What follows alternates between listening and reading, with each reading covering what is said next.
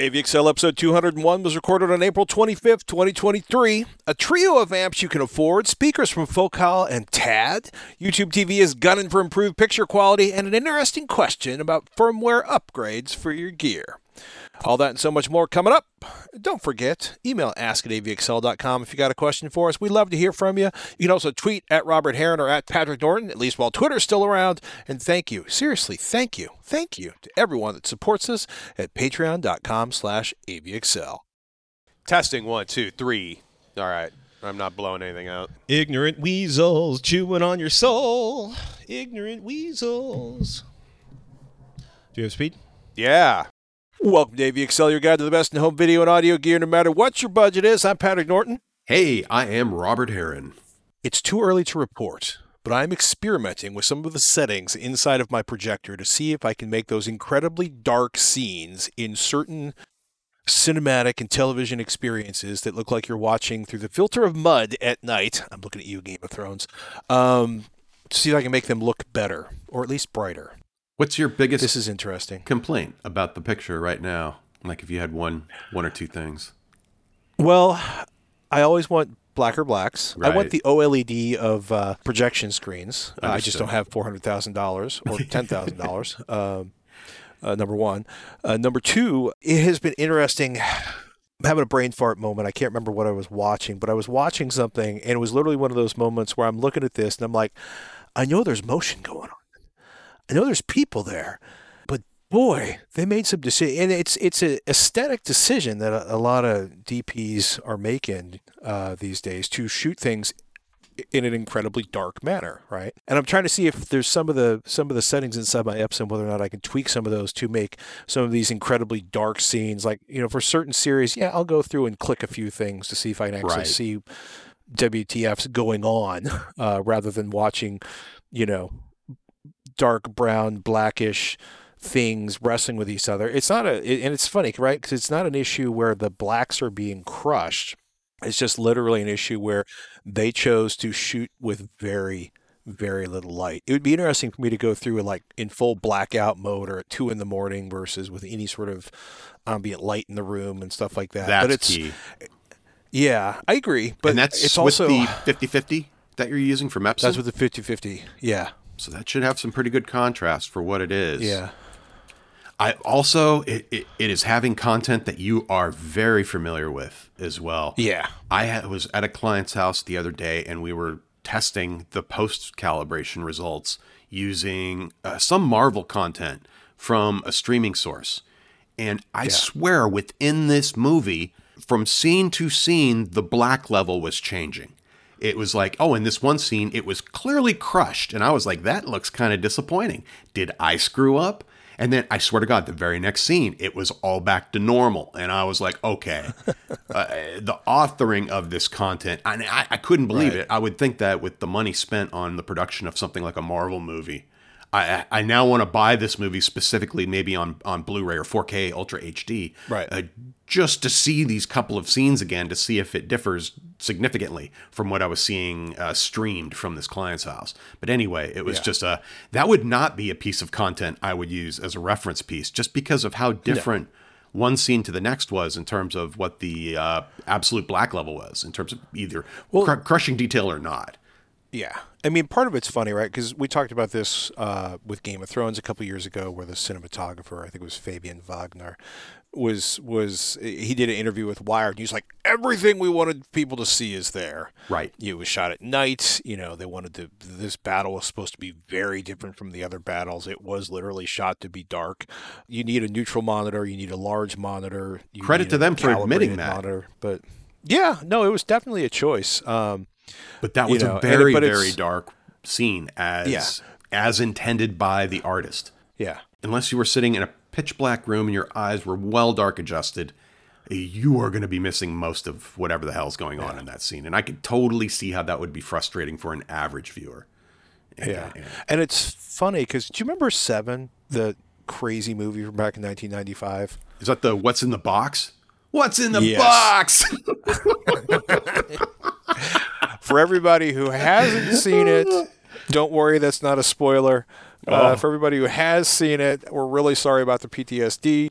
Um, but it's funny, right? Because that was that was because Variety did a great article talking about like why movies are getting so dark just or so dark on camera. And the Batman was one of the things that kind of started this discussion. One of the people they interviewed in that was talking about how that was just it was underexposed it was very dark and they were going for a very cinematic feel i don't remember ever seeing that in the theater or at home and thinking like wow i can't see anything but also they've kind of pushed the technology and the technique so far in the last couple of years I hear you. it's interesting. In any case, uh, I'll put some links up and uh, to share that if you're interested in reading about it.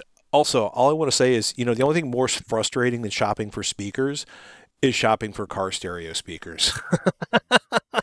like Man, it's just it's been you know a lot of frequency responses with of course no plus or minus dB on the frequency range. I'm you know because in this particular application for my wife's Volvo, I need a couple of four inch speakers to put in the front because I don't really feel like sawing into the the door frames.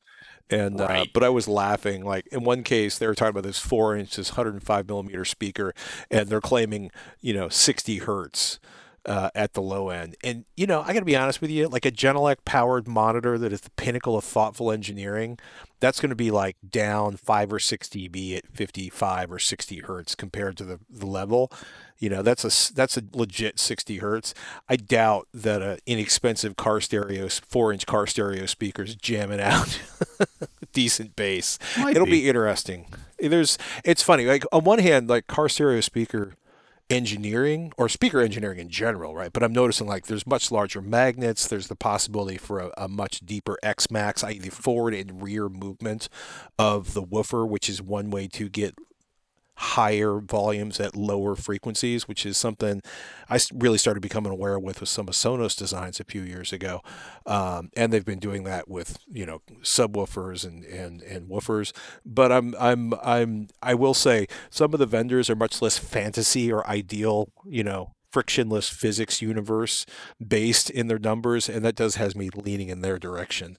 Somebody who's claiming their woofers hitting you know 70 or 90 hertz is sounds much more legitimate than 50 or 60 hertz out of a did i mention four inch 105 millimeter woofer hey man, this makes me want to visit the Crutchfield website. The other thing I see popping up related to car audio is audio calibration for vehicles.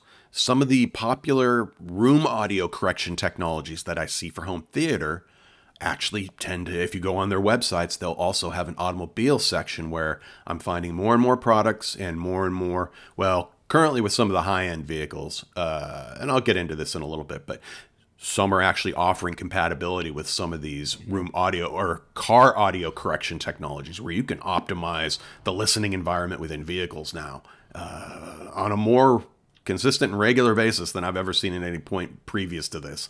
So that's something else I'll I'll be keeping an eye on going forward. And if anybody has experience with this, uh, particularly either your own vehicle or a product you've added to your vehicle aftermarket wise that enabled this kind of functionality, uh, please let me know. Uh, shoot us an email, word for you. ask at avexcel.com, or shoot me a audio direct. control Okay. Audio control tech. I met I met the, the the current president of audio control at CES several years ago. You know, it's one of those late like 4:30 wandering around the show floors. Right. And uh, he's like, "You want to hear a demo?" And I'm like, "Honestly, hell yes." And a lot of what they were doing was correcting um, you, to basically doing timing correction so that the speakers in the rear of the vehicle and the front of the vehicle were all kind of working in sync for the sweet spot. But they do some crazy stuff now where, oh gosh, where you can actually correct. They've got like, you know, full EQ that you can run into these and modify it, you know, the delay, gain, EQing, um, you know, across like, I don't know, six, eight input channels, maybe 10 output channels. It's pretty crazy stuff. I'm always listening to music in my car, and it'd be it Yeah. would be one environment where I definitely would like some additional calibration capabilities, and that's something I'll actually pay attention to and look for in any future vehicle purchases that I'm uh, going at. At least seeing if the hardware's available, and it's something I kind of want to experiment with with my calibration gear. So I- I'm good to go. I just need to find the uh, appropriate hardware to work on. and I'm putting the Yeah, word there's out. some crazy Yeah, there's there's there's some crazy. Yeah, it's pretty impressive how much EQ they can put on stuff and how much how sophisticated car audio is. I'm sure there's a bunch of car audio guys in the audience right now going like, "Glad you caught up, guys." exactly. Um, oh, What's going on with uh, with YouTube TV? Are they trying to? Are they are they tired of people complaining about n- now that the price has gone up and it's no longer like forty bucks a month and people are whining that you know they're getting close to cable TV, which looks better. I mean, what's what's the story here? Yeah, uh, at least according to the Reddit, the subreddit for YouTube TV, one of their representatives actually posted an April update. And they mentioned that coming this summer, and currently they are testing higher bit rates and improved transcoding. Uh, quote unquote, picture quality experiments. We are testing transcoding changes, including a bitrate increase for live 1080p content over the next several weeks. These will target devices that support the VP9 codec with high speed internet connections. If these go well, we plan to make them permanent by this summer. More info to come. So it's just a quick heads up if you've tried YouTube TV and you've found the overall quality compared to maybe some other sources, be it over the air or your cable or satellite service, uh, to be lacking. Uh, they are aware of this and they are actually working to make it as good as possible for what they can provide via the streaming internet. And like they mentioned, this will target VP9 capable devices first. And moving forward, I, I'm trying to think of what I have available to me that doesn't support VP9. But anyway, uh, I'm, I'm sure this is just a first step in terms of other things coming. I'll put a link to the Reddit page where they posted this comment. The Verge also had an article mentioning this as well, uh, basically reiterating the same information. But it's just to let you know that yeah, YouTube TV is is much like uh, I could think of, say, Netflix in terms of looking at their own content and saying, you know what, we can either do this better with lower bit rates or we can make tweaks to the codecs and make everything look better for more people. And yeah, more info to come, coming this summer. We wait with bated breath. Mm-hmm. Oh my goodness! So there's been a lot of amplifier announcements in the last uh, few weeks. It's almost like supply chain issues are easing, though. One of the craziest new amps that's out there uh, from Hypex. They make uh, amplifier modules that are used in a lot of high-end audio equipment. They also do a bunch of DIY stuff. Um, their Nilai 500 DIY, which is a 500 watt monoblock, which I think it measures. I think the SINAD measurement on that is between 100 and 110 decibels, which is to say it is far beyond. There is no noise you will hear as a human. If you're a bat, you might hear some noise. Those are out of stock till May or June. You know, if you need that kind of power, uh, you know, hi Magneplanar people, um, a kit with the Nilai 500 DIY and the PS 500 DIY power supply in a case that's going to run you about a thousand dollars, um, which is pretty epic considering what that kind of performance is going to cost. You know, as a non DIY product. I will also. I'm going to talk about uh, some amps here. Uh, these are all, you know. Well, let's talk about first of all Fosi Audio's new BT20A Pro. Fosi is a brand a lot of people know from Amazon. They make some really, really good stuff, and I was kind of blown away by uh, Audio Science Review's measurements on the new Fosi Audio BT20A Pro. That Pro is muy importante because uh, the name is really similar to Fosi's BT20A, which has been around for a while. This is a much more powerful amplifier. Both amps, they work with an external laptop style switching power supply. The BT20A Pro, the SINAD measurement on that is solid, 83 dB. That's as good as most high quality AV receivers. And this is crazy 146 watts into a 4 ohm load, both channels driven, 1% THD. That is a lot of power for 116 bucks. That's with the 48 volt power supply. If you go down to the 32 volt power supply, it'll save you 15 or 16 bucks, but you cut the max power down to 70 watts at 4 ohms. Running an 8 ohm speaker load, it's 100 watts with 48 volt power supply, 40 watts in the 32 volt version. Um, so that that 32 to 48 volt bump gives you a heck of a lot more power. It's also going to generate more heat, may impact the overall longevity of it. But judging from the interior sort of breakdown drawings on Fosi's website, it looks like they took the time to put a great big fat heat sink inside of the amplifier, which is smart.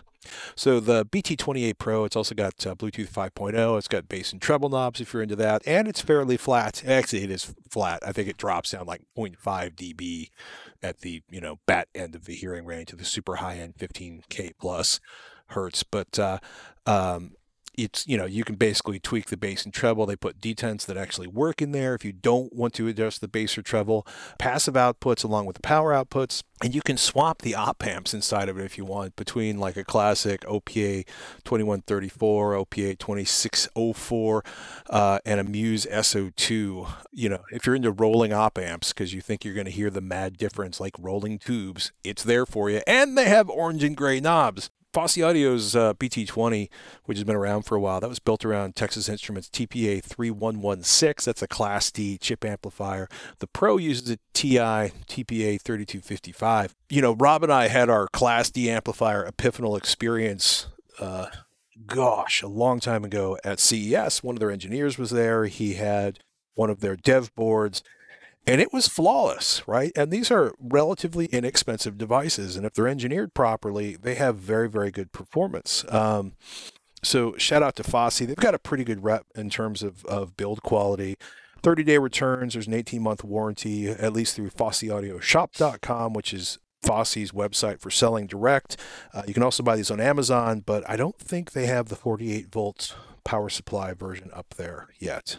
Would you consider these uh, like a good option for somebody who has an AVR where you need a couple extra channels of amplification? Uh, maybe you It's had that, like worth- 13 channels of processing, but you only have like 11 channels of amplification.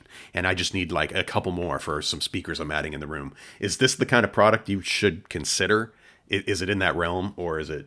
I certainly Applicable? would think about it. Yeah. Um, Okay. You know, I mean, given the, you know, one, I, uh, here's the thing, right? Like, you know, I'm like, depending on what day of the week it is, I'm 90, 10, 70, 30 on, on what people call Chi-Fi amps. These are, you know, essentially, most of these are Chinese manufacturers. They may or may not have domestic offices. Their service and support may or may not be good or bad. It varies a lot from manufacturer. Somebody like Topping has a much more sort of, Topping, for example, has a much higher profile than, say, Loxjie, at least in my world. I'm also a little down on Loxjie because I bought one of their inexpensive amps uh, after a recommendation from somebody, and the performance was great, but 30% of the volume knob curb Oh, introduced so much noise it was fundamentally unusable. right. And when I mentioned that to Loxjie's tech support, they're like, "Oh, which inputs are you using?" And I said RCA, and then they ghosted me. Um, so you know, You've discovered the uh, flaw, well, the uncorrectable yeah. flaw. the uncorrectable flaw. Um, Sir, but, go away. uh, Never know, contact us again. Good. Well, and then that's why that's why maybe you know that's why making sure that the place you buy from has good service and support, or if you buy from Amazon, their return policy is pretty generous. Um, I'm still waiting to hear what Topping is doing about their PA5 amplifier. That was that crazy price performance breakthrough they came out with last year that had some issues which appear to be heat related. They're supposedly working on a new version of the PA5. Haven't heard anything about that yet, but they have announced uh, the topping PA7 and PA7 Plus, which sell for 450 or 550. Um, Audio Science Reviews measure it as about 102 dB, which is pretty phenomenal. Uh, 90 dB again is beyond uh, 90 dB SINAD is beyond you know human hearing. The PA5 is 106 dB. You are not going to hear the difference between 102 and 106 dB, and sure as hell not if it's a blind test. Uh, people might think that people might want 127,000 dB, but people want a lot of things. 191 watts into 4 ohms, both channels driven, 107 watts into 8 ohms, uh, XLR and RCA inputs. It's got a 12 volt trigger. Better performance than uh, that Fosi audio box. Is it worth several hundred dollars more? That's a really interesting question. It's certainly, you know, a bit more powerful and it's certainly quieter. But again, by 90 dB, you're beyond, you know, 90 dB and, and above should be beyond human hearing. At 83 dB, I, I don't think anybody's going to hear much of a difference between 70, 80, 90, and 100 dB SINAD on an amplifier or a, a Got it. for that matter. Feel free to send slings and arrows my way, ask at avexcel.com.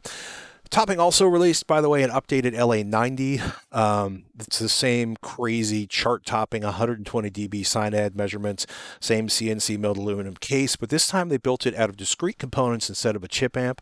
Um, you know, this is a this is a box that can deliver like 70 watts into a 4 ohm load. Um, I want to say 41 watts into an 8 ohm load was ASR's measurements.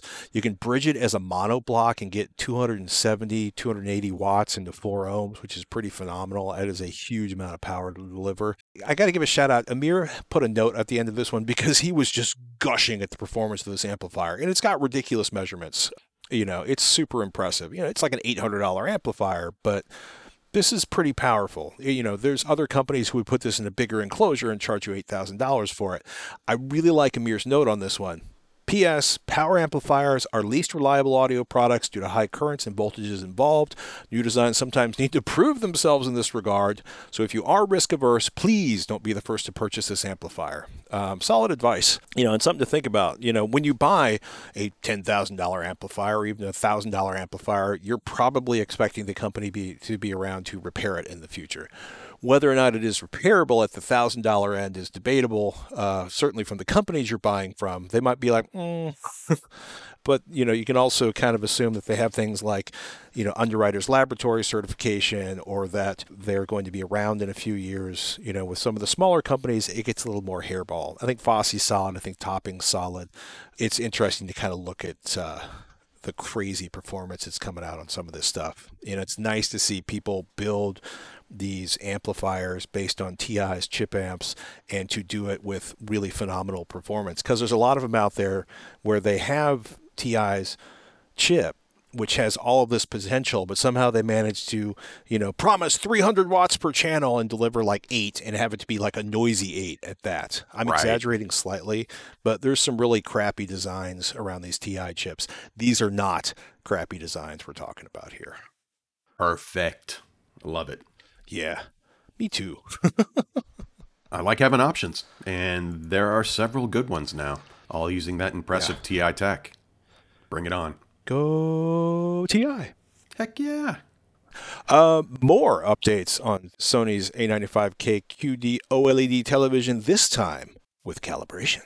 Yeah. I actually had the opportunity to to spend a quality afternoon working on one of these beautiful 2022 TVs. I came away just realizing why that TV was so well regarded for the 2022 lineup. And coming up for 2023, we'll see what the A95L brings to the table. But this is Sony's quantum dot OLED television technology uh, based upon the Samsung panel, Samsung display panel. I have to say, just working on it, the TV felt zippier. It, it seemed to have a stronger processor compared to, say, like the A90J that I had looked at previously, or an A80J for that matter. Uh, that made it really nice in terms of just performance, in terms of navigating menus, to just grinding through it, getting the best picture quality possible out of that TV. Uh, it is based upon Google TV, and that ended up being kind of a pain in the ass for me, just in terms of I needed to access the Play Store on this particular television for loading up a particular piece of software uh, for my calibration. And in order to do that, you had to have an account already there. So I ended up literally just using a throwaway account, as the owner of this TV had never used the built in apps, nor had even ever logged in through the Google TV interface. Now, on this TV, you could still do the network updates or basically access Sony servers for ob- obtaining updates for the TV and keeping it updated for its firmware internally. But if you needed to actually load a single app from the Google Play Store, yeah, you need an account and you actually need to log in to do that. And otherwise, eh, whatever. Also, a friendly reminder, uh, and it was the case for this particular television as well that I was looking at. Almost all television wall mounts provide a post installation leveling feature. So, if you've got it all installed and you did your best to make sure the bracket was mounted parallel to the wall or flush to the wall or square to the whole scenario, and when you hung the TV on there, it was slightly crooked, there is almost always a feature somewhere to enable a way of just slightly tweaking it to make it look just perfect. And keep that in mind. This was actually using one of the mantle mount wall mount systems that allows it, say, if it's uh, hung above a fireplace, you can then bring it down to uh, a lower level, like in front of the fireplace. And when we did that, we were actually taking a look at it, and it was a little crooked. And uh, the significant other in the household was most perturbed by that, considering how much they had spent on this TV, and it was something they wanted fixed. And I uh, spent five minutes looking through the documentation for this particular wall mount system, and it isn't as easy as I've seen on some other wall mount brackets, but it was there and it could be done. And it just required loosening a couple of screws, putting the level on the screen, and then tightening them up when appropriate and getting everything nice and nice and pretty. But yeah, uh, A95K, if it's still available, it's probably at a good price at this point, considering it's the hmm. the flagship 2022 OLED from Sony. Fantastic, bright, punchy, beautiful looking, calibrates wonderfully. Uh, no complaints whatsoever. Nice. Although personally, I would probably still plug something like a Roku into it or an Apple TV, as this client was prone to doing as well, uh, rather than using the built-in Google TV stuff. Uh, either way, I have no issue with that. Yeah, it's there it's there. And it's damn, that's a pretty screen. No complaints. And it's not outrageously priced, right? I mean, you're looking at 2800. Wow. Is that the right one? Yeah, Bravia XR 65 inch A95K. Oh, it's the 2022 version. Okay. That's what's available right now. The 2023, I don't believe, okay. is out yet. So that's exactly what I was working on. And I haven't looked so up what the price of it is. it is direct premium. from Sony they've dropped from 3500 to 2800 on the 65 inch version and 2800 to 2500 on the 55 inch version. So spendy for a television in 2023, but not eye bleedingly spendy. Nope. So. And that is still a flagship screen. True that. If you can get that at a good deal, I wouldn't be hesitant to purchase it instead of, say, waiting for something like the A95L to arrive and, and to take hmm. that and go forward. I mean, it's always best to buy the latest and greatest if you can, but right. if there's savings to be had, that is just a wonderful screen. It looked good with all content we threw at it. And it's a Sony. It has a lot going for it just in that respect. In terms of, uh, I, I believe they're using a heatsink layer technology within that screen itself, which, in my opinion, it actually helps with things like HDR playback and minimizing the wear and tear on a screen like that and giving it better longevity over the years of use. That is a screen I would expect to have for many years of, of flawless use uh, without compromise, so to speak. True that. Uh, one of the announcements that came out around Axpona was Focal's new affordable line of speakers, the Theva, which replaces the Chora at the entry level of their lineup. These are actually made in France, which is fascinating given that most of the time when you have an entry level speaker from a famous speaker manufacturer, it's made in China. These are, again, made in France the Theva number one. That's a bookshelf speaker. They start at $1,000 a pair. They've got three floor standards the number two, the number three, and the number 3D. Uh, that 3D adds Atmos upfiring speakers. Those are about $3,000 a pair. Uh, the number two and the number three, I believe, are 20 or 1800 and 2400 a pair. There's a center channel. They have surround channels. Uh, similar to the Chora line, it's replacing these have TNF tweeters, and one of the things I find fascinating about Focal is the you know things they do with the materials that go into the drivers. Um, TNF is an inverted dome aluminum magnesium tweeter, not too exotic at this point, but it's got a surround made of poron which is a material with shape memory that came out of their Utopia beryllium tweeter engineering, quote, making it possible to reduce distortion by a factor of three in the two to 3,000 kilohertz range where the human ear has great sensitivity. I don't know if I can hear it, but I love reading about this stuff. Uh, they also do something cool with the slate fiber cones they use in these in their uh, Alpha Pro Monitor series. It's uh, recycled non-woven or, or matted carbon fibers, and um, you know they're pretty slick. Uh, it's a really interesting use of material. I have a feeling like they had fiber left over from some other driver production and it became essentially uh, used rather than disposed of. And, uh, you know, so essentially non woven carbon fibers, the thermoplastic polymer, which basically means they glue the fibers together to make this super rigid cone. Uh, they orient them all in the same direction so they get a superior bonding and superior uh, rigidity. So it's interesting uh, to watch experiments with new materials to make drivers out of, especially since, quite frankly, people can figure out a way to make paper perform better in woofers. I'm curious. That sounds like the material would last a very long time in terms of its toughness overall. With the gasket, is it?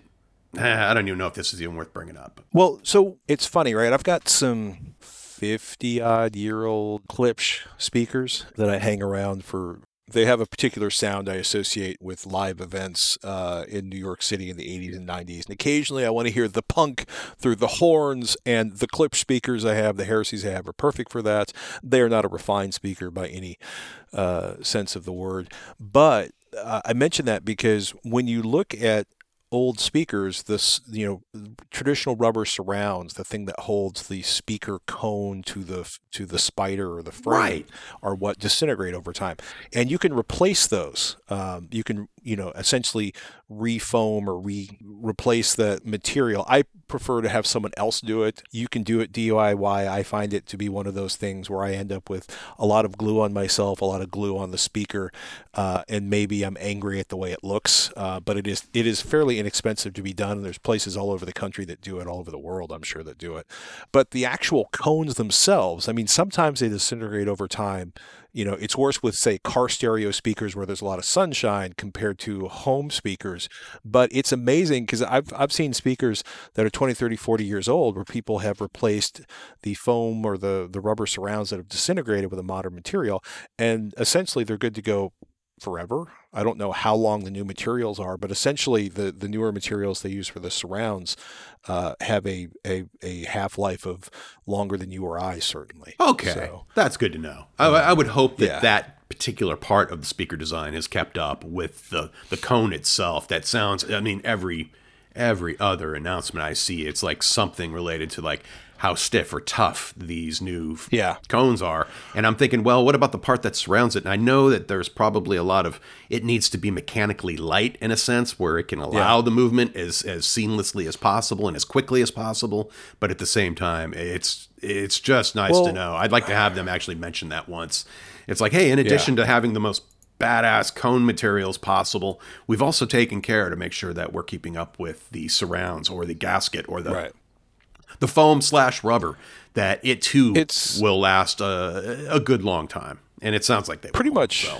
I, I want to say any speaker made in the last 20 plus years is probably the the surround is probably made out of a material that's going to last forever right and Got it's it. it's interesting because you know you run into places that think the surround material is super critical to the engineering of their driver. There are places where you know they they don't really mention it. It's just the material that kind of holds the driver or the cone in place inside of the spider. Refoaming i guess is really the right name for it uh, for when you're replacing new surrounds. You know and it's right because it, it it supports and it aligns or centers the driver the cone inside of the speaker frame and it also provides dampening support in that. So you know if you put the wrong material in there you can screw up the sound of the speaker. Um, but again there's a there's a lot of places that offer the service or that offer you the parts to do it yourself. Um, you know if you're good at certain types of diy it's probably a natural. This is one of those things you know refoaming speakers where i want to to hand it over to someone who does it a lot Understood. that just has to do with my relationship to glue That was always something I've been curious about, and uh, it figures it figures that the that, that foam slash rubber technology is kept up with the rest of it as well. It's Yeah. just something I've always wondered. I always laugh because I, I feel like there are parallels between the fibers used for incredibly competitive sailboats, racing sailboats, and the fibers that are put in the cones of speakers as things get more and more sophisticated and technically advanced. But again, there's a lot of speakers out there that are still using relatively, you know, unsophisticated paper cones that sound really good. So, but again, the lighter the material is and the stiffer the material is, the less it's going to deform as you do that crazy, you know, because you're you're essentially, you know, if you can imagine being in a in a car, you know, in mom's 83 Buick with a set of jank tires on it, big fat ones that are, you know, not quite aired up, accelerating and stopping and accelerating and stopping. Because, right, when the woofer or the tweeter, it is essentially going forward and then you know accelerating forward decelerating going all the way back to the far end of its x range and decelerating and then reversing direction right? So literally imagine like accelerating the car as hard as you can slamming on the brakes putting it in reverse and then jamming it the other direction. Um, and that's literally what you're doing with a speaker cone. Think about the difference between that with mom's jank buick versus a formula one car You know what I mean? You can, Right. you know, with the Formula One car, because it's stiffer and lighter and has more power because it's got bigger coils and magnets, you can accelerate it and decelerate it faster. I'm just thinking holistically about speaker design. That was just uh, something that was been in the back of my head for a little while, and I'm, I'm glad to have Oh, I'm some, with uh, you. have some thoughts on it. Well, speaking of Formula One and cost is no object design, uh, TAD, uh, the Japanese speaker company, has been previewing the TAD CE1 TX. I was hoping to hear that at Axpona. I couldn't go up to Axpona, but uh, it is a you know, concentric mid tweeter that runs from 250 hertz to pretty much beyond human hearing. They've got beryllium tweeter behind that mid uh, that midwoofer, uh, and they're porting it via a pair of slits in the side panels. They call it bidirectional aerodynamic slot or ADS ports. Five layer aramid woven and non-woven fabric in the cone of the midwoofer and woofer, I believe not the most efficient speaker on the planet, 85 dB at 1 watt, 1 meter. They're claiming 35 hertz to 100,000 kilohertz. I don't care about anything above 20K because I can't hear it because I'm not a bat. Um, but they're, you know, they also give you no plus or minus dB on that. I'm not holding my breath that a stand mount with an 18 centimeter, that's a 7 inch woofer, is going to be satisfying at 34 hertz, but I it'll be pretty epic from 50 or 60 hertz on up. Um, it, you know, for $32,000 a pair and $2,500 for the factory stands, it should be pretty epic. Um, TAD's kind of like Magico. They're one of those companies that they set an extraordinarily high bar with extraordinarily flawless products. Uh, TAD's done some incredible stuff in the past. It's one of the places Andrew Jones made his rep before he started making uh, more affordable speakers. Definitely looking forward to hearing these in the field at some point. And if they can hit 34, you know, fairly flat up to 20,000 hertz, props to them. I still can't afford them, but I will enjoy listening to them, I'm sure. desirable. Definitely desirable. Hey, speaking of audio, I managed to experience my first Dirac live calibration this week using uh, basically Dirac's live software package for a Windows computer. It's also available for Mac, and it might even be available for Linux as well. This was on a newer Denon X3800H AVR. And overall, I would say the process went very smoothly. However, there were some software quirks related to the initial connection. Actually, the resulting message that the AVR was displaying, or the software was displaying, due to the inability to make the initial connection, was uh, it needed to be looked at. There were some typos and just missing words within the actual Oh, wow. message itself, which it was very unhelpful in terms of actually troubleshooting it.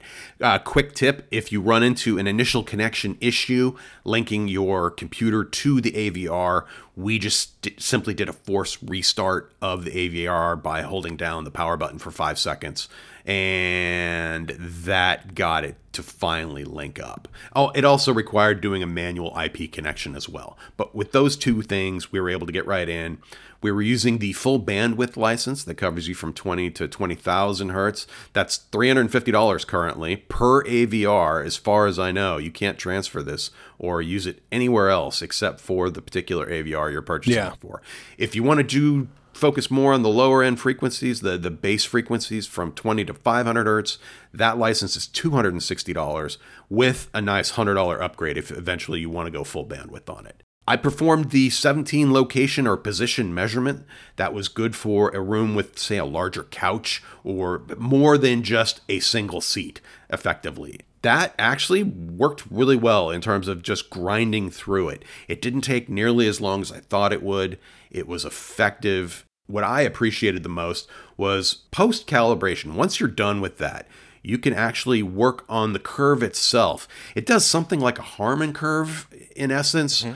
by default. And if perhaps maybe you find that the bass is too low or too high, you can actually tweak that curve a little bit within that before you upload it. Or you can create multiple presets in essence with uh, the default curve or your custom tweaked curve, so to speak. And for that, I really thought it was really nice uh, in terms of just the, the customization in terms of how it's going to sound afterwards. One difference between this, I would say, and something like Audyssey that I noticed right off the bat was that Audyssey actually goes through the setup a little more uh, hand holding in a sense, uh, whereas it will go through each speaker, check its connections, uh, check the levels and make sure everything's kind of where it needs to be before actually going through the calibration. Dirac, on the other hand, it requires you to set some of the initial levels and get everything kind of like at a neutral or at a at a consistent level with all of the speakers before you start. That is one thing about Audyssey that I kind of do appreciate. It does at least a basic quick check on the wiring itself to make sure you're not out of phase or uh, something wonky before you even get started. And Dirac kind of assumes you've got all that sort of covered before you get going on it. Otherwise, I found the experience to be quite nice. It was easy to do, relatively speaking. 17 positions and locations is a lot to handle. Uh, Yeah, you- it you definitely want to use a tripod with something to hold that microphone in those various positions so you can be pretty consistent with the positioning, like above your head or below your head, moving that around the room, so to speak. In the end, uh, the, the result sounded fantastic, actually. We ended up uh, trying it at various volume levels afterwards, and it just brought smiles. Smiles all around. I think it is a Nice. good piece of software overall, even though it's kind of up to you to decide if spending an extra 350 bucks up to $350 for a particular AVR is worth it. And it does require a USB calibration microphone. You cannot use the microphone that comes with your AVR. Usually that is designed to be used with Audyssey systems that are out there or whatever other built-in uh, supported microphone technology is is available in your AVR. So it's kind of crazy, right? I've got a 3700H, so I am not eligible. I cannot upgrade to the Dirac Live on my particular AVR. But when you look at this, right, you're talking $349, 259 if you want to do the low end correction on that, plus close to $100 for the microphone, right? True. This is a $400 upgrade for a $1,600 AVR. That seems spendy. It is definitely an investment, and this assumes that you would also use this with a capable tripod to allow that movement. Also, at least according to Dirac, they would prefer you not be in the room at all when it's actually taking the measurements. So there's one oh, great wow. thing about the software itself. It gave you a timer. You could do like five or 10 or 15 seconds to give you time to walk out of the room, let it do the measurements, and then you can come back in as soon as it's finished.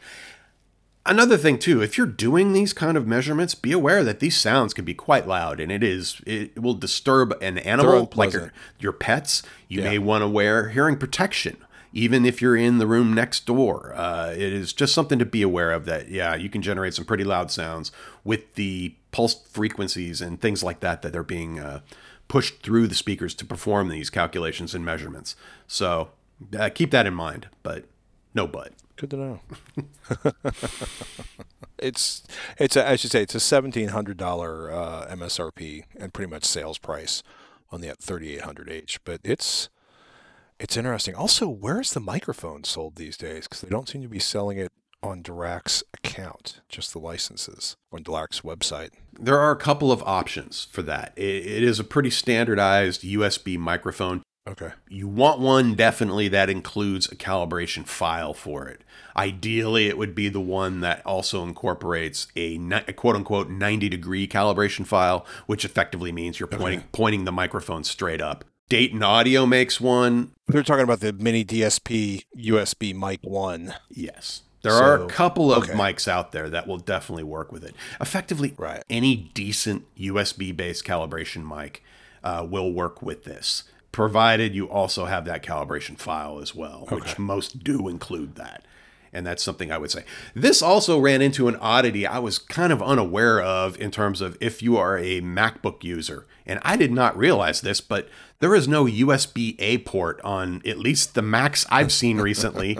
and most of these microphones include just a USB A cable on the end that you would plug into a computer. So keep that in mind if you're USA to US, USB A to USB C adapter. There's one on my desk right now. I, I was like, what are you supposed to do in this scenario? And then, yes, exactly. I'm actually going to throw one of those in my bag just to have, uh, just in case uh, the client themselves want to run the software locally on their own computer. Right. I was able to take the work files once finished on a Windows system and then send those to a MacBook and have them be able to load that up. So if they wanted to go through later and change that curve at all, they could. And that's just something to keep in mind as well. But then it was also, oh, hey, I have this file on a USB thumb drive. And guess what? I can't use that either with a MacBook. And it was like, I'm just going to have one of those USB A to USB C converters just sitting in my bag. It just, it was too funny in, in essence of having to deal with uh,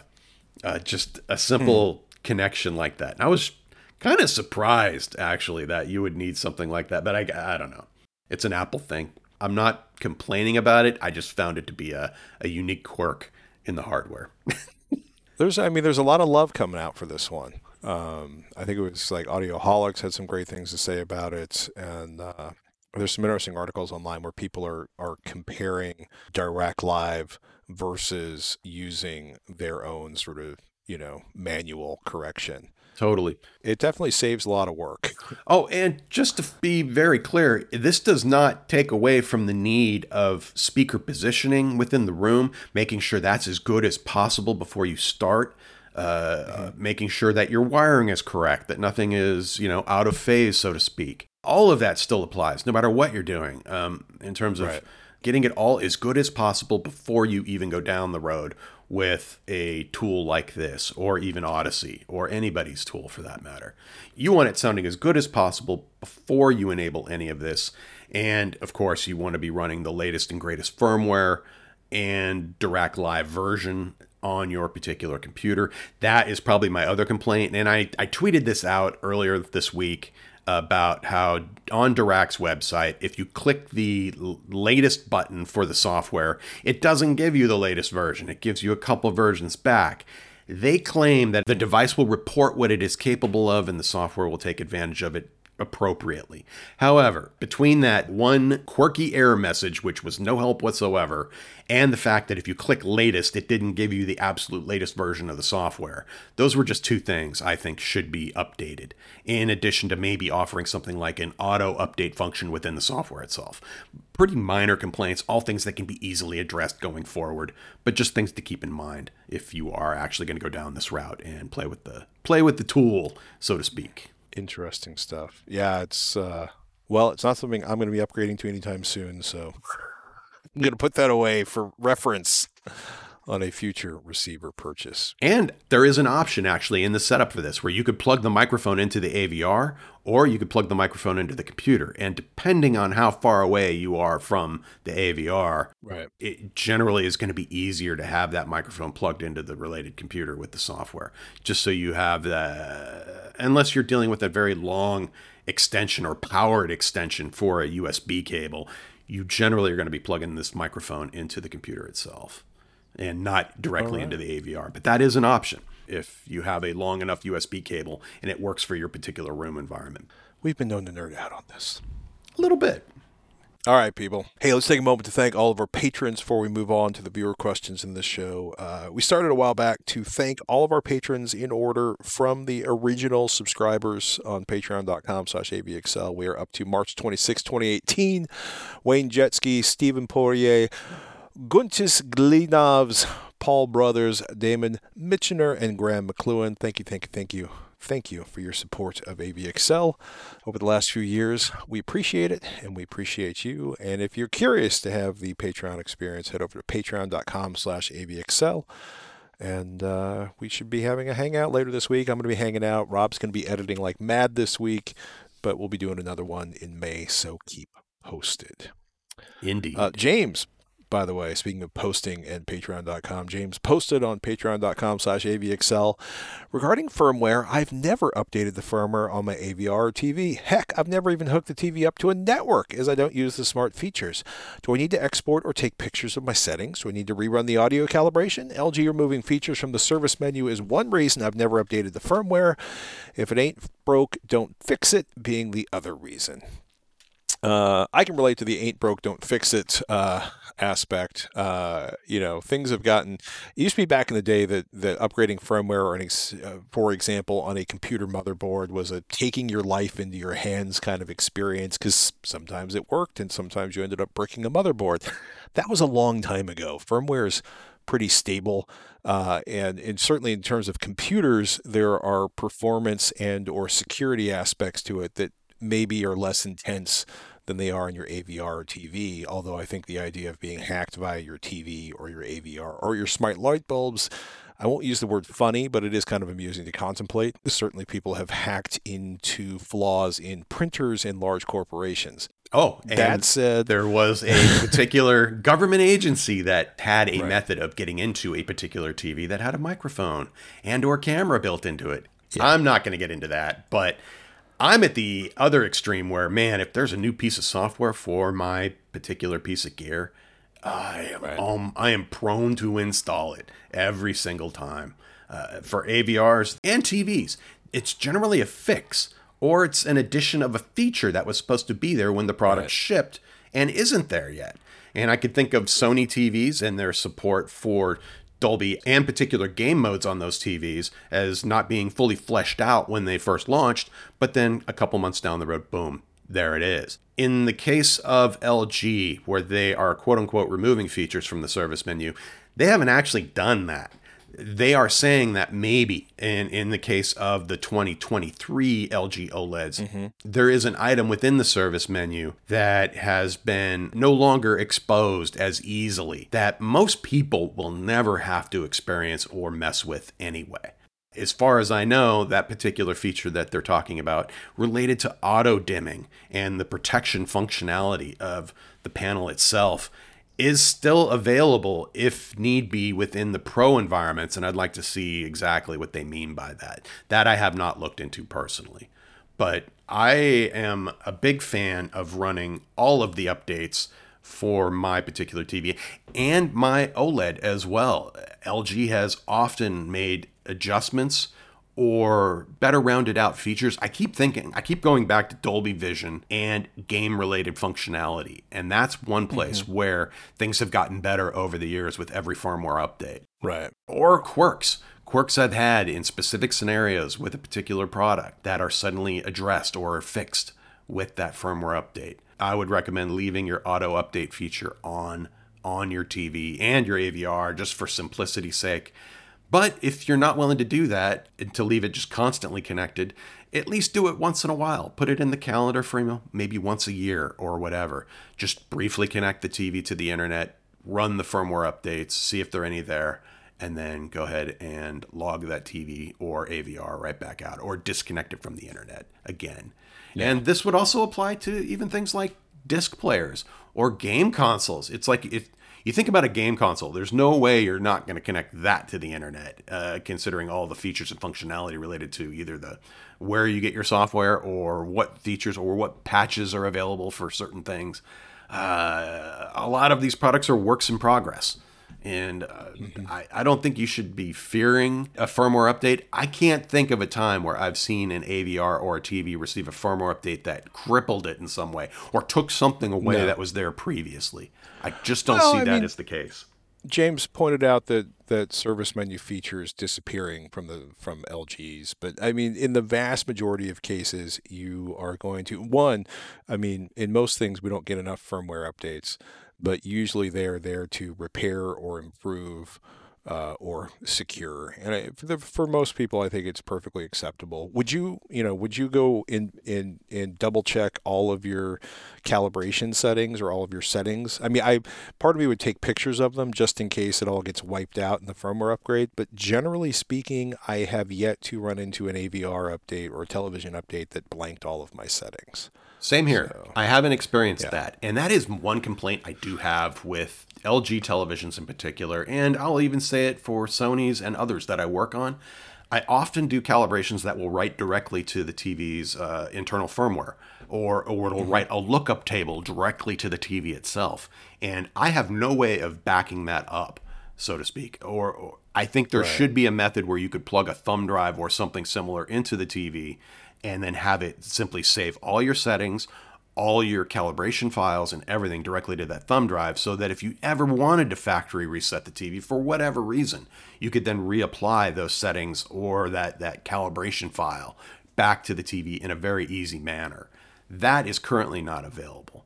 But in terms of losing a feature or having a calibration go away, I haven't experienced that yet on any particular display with any particular firmware. I'm not saying it's not possible, but it's just not something I'm I'm that concerned about. And I am more concerned about making sure I have a bug free experience or if there's something related to an HDMI port or a feature in the TV that wasn't fully fleshed out when it first shipped, I would like that fixed. And if they're providing a software update to fix that, so be it. And again, for that news story that went around uh, regarding, and it's true actually, as far as I can tell, with LG's 2023 OLEDs, they are reducing some of the functionality within the service menu, which is a place that most people have no business being in to begin with. And it's just like a non issue for most of us. I will say, I have gone into LG's service menus to specifically disable those features for specific clients who had this need in a pro environment where it's like this TV absolutely, the picture cannot change no matter what we do to it. Uh, Right. And I understand that. But for most users, that's just not needed or the case. It's a non issue for me and for most people. Keep that in mind. Also, I am actually going to ping LG. I would like to know because they are claiming that they are still allowing those specific menu functions that are no longer readily available within the service menu are still available for pro environments and pro users uh, within, say, like post production houses or video editors who are using these displays in pro environments to be able to still do that particular tweak in terms of minimizing the auto dimming functions uh, uh, for static content. The things that are basically protecting the screen from burn in potentially. Uh, they Right. could enable some oddities if you're using these in a pro environment with static imagery on the screen for long periods of time. If that's still available, I'm like, okay, how? I've got the service remote for an LG TV. Hmm. Anyway, that's something I currently don't know the answer to yet, and I will look into that and get back to you in terms of uh, while it may not be in the service menu, there's clearly some other way of doing it, and uh, I haven't seen that detailed yet, and that is something I am uh, very curious about and would like to know more about, just in case. Evan emailed ask at avexcel.com. He says, I'm a big fan of color coded cables. A lot of my devices, smart things, switch router, Xbox, etc., are white. I'm having a hell of a time finding white HDMI 2.1 cables. Short answer, you're probably not going to. Longer answer, you got some options. Two, actually. if you're not doing the 8K 60 or 4K 120, or even if you are, you can certainly try something like Monoprice's 4K high speed HDMI cable. Um, that's uh, Monoprice's 4026 or the Monoprice 4K certified premium high speed HDMI cable, which have shinier and slightly more svelte plugs.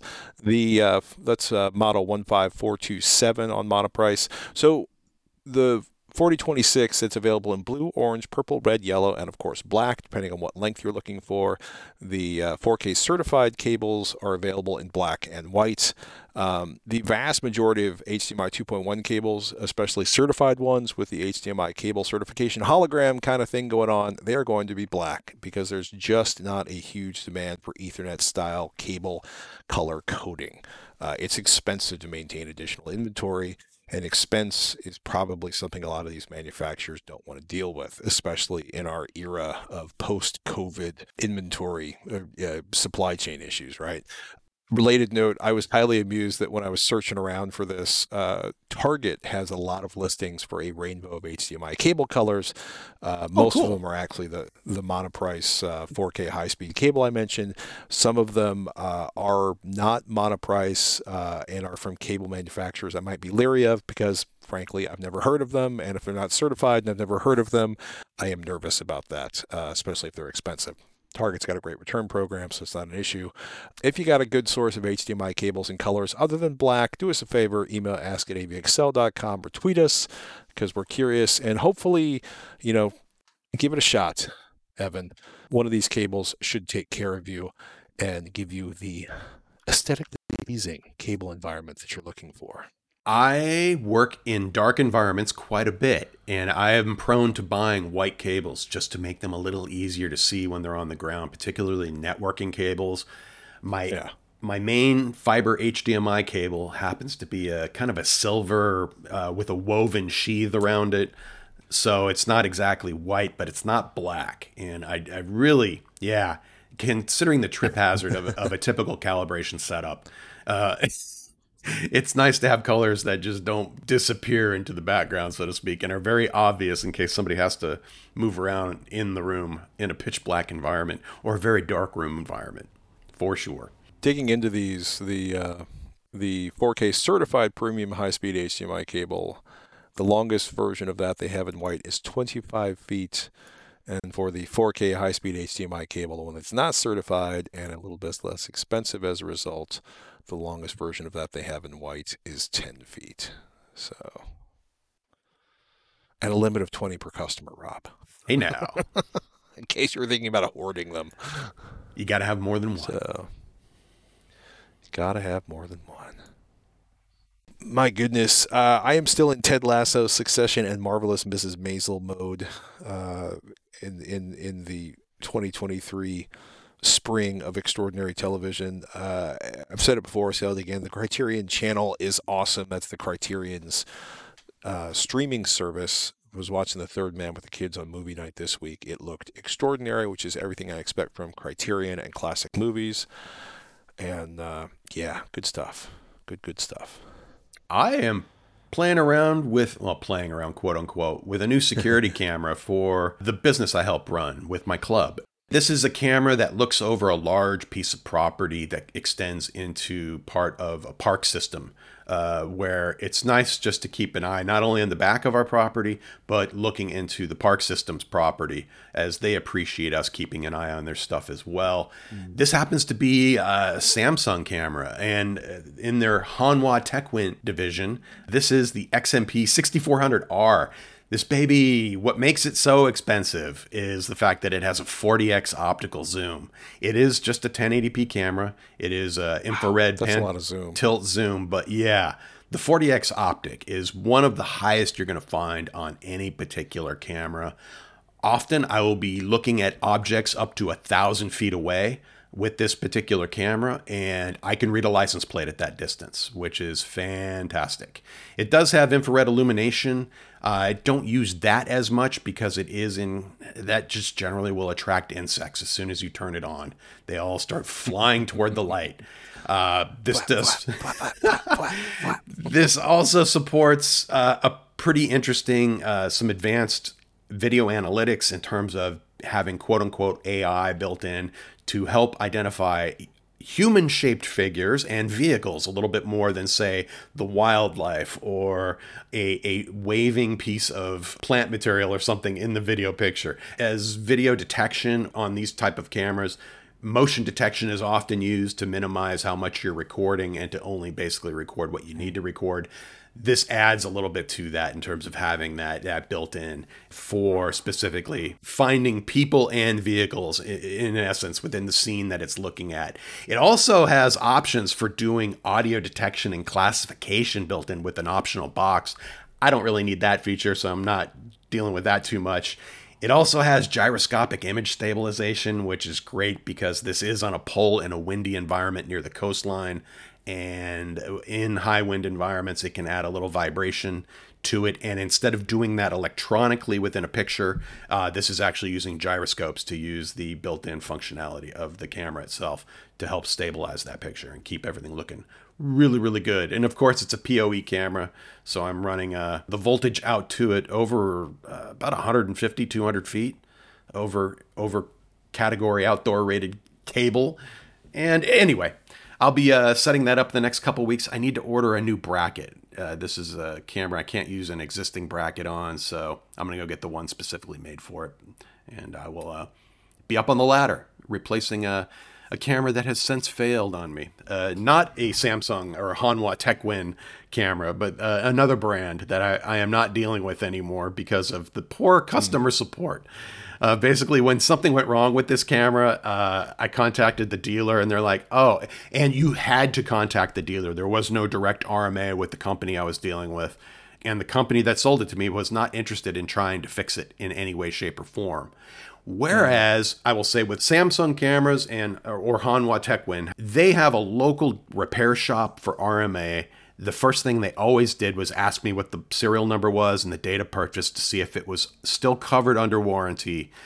Turnaround times were usually a couple of days for any repairs. And for me, and someone who deals with a lot of these type of cameras, that's just nice. It's just the way I want it to be, and um, I'm sticking with that brand for the time being. But when I get this set up, I'll be sure to share a couple pictures of what a 40x zoom can do for you in terms of a, a wide environment. But holy cow, that's uh, I'm using I think a 25 or a 30x optical right now. That's already pretty impressive. So the extra 40x is going to be a, a pretty uh, a nice little bump in performance, so to speak. And it happens to be this camera in particular is located within eyesight of a particular airport that happens to be nearby, a major international airport. And it's kind of cool just to look around their facility with this camera as well. so anyway, and there's a golf course nearby, so I can also make fun of the golfers who are who are mulliganing their way out of all the pain and suffering that they may be experiencing. Anyway, it's a pretty impressive piece of kit. That particular camera is about 2500 bucks. So it's it's not the everyday purchase for you know it, it, it's serving a specific function and uh, something I'm pleased as punch I get a chance to You actually get excited about your cameras. especially when they're this expensive and with this kind of functionality built in. Yeah, I'll be running it 24 7.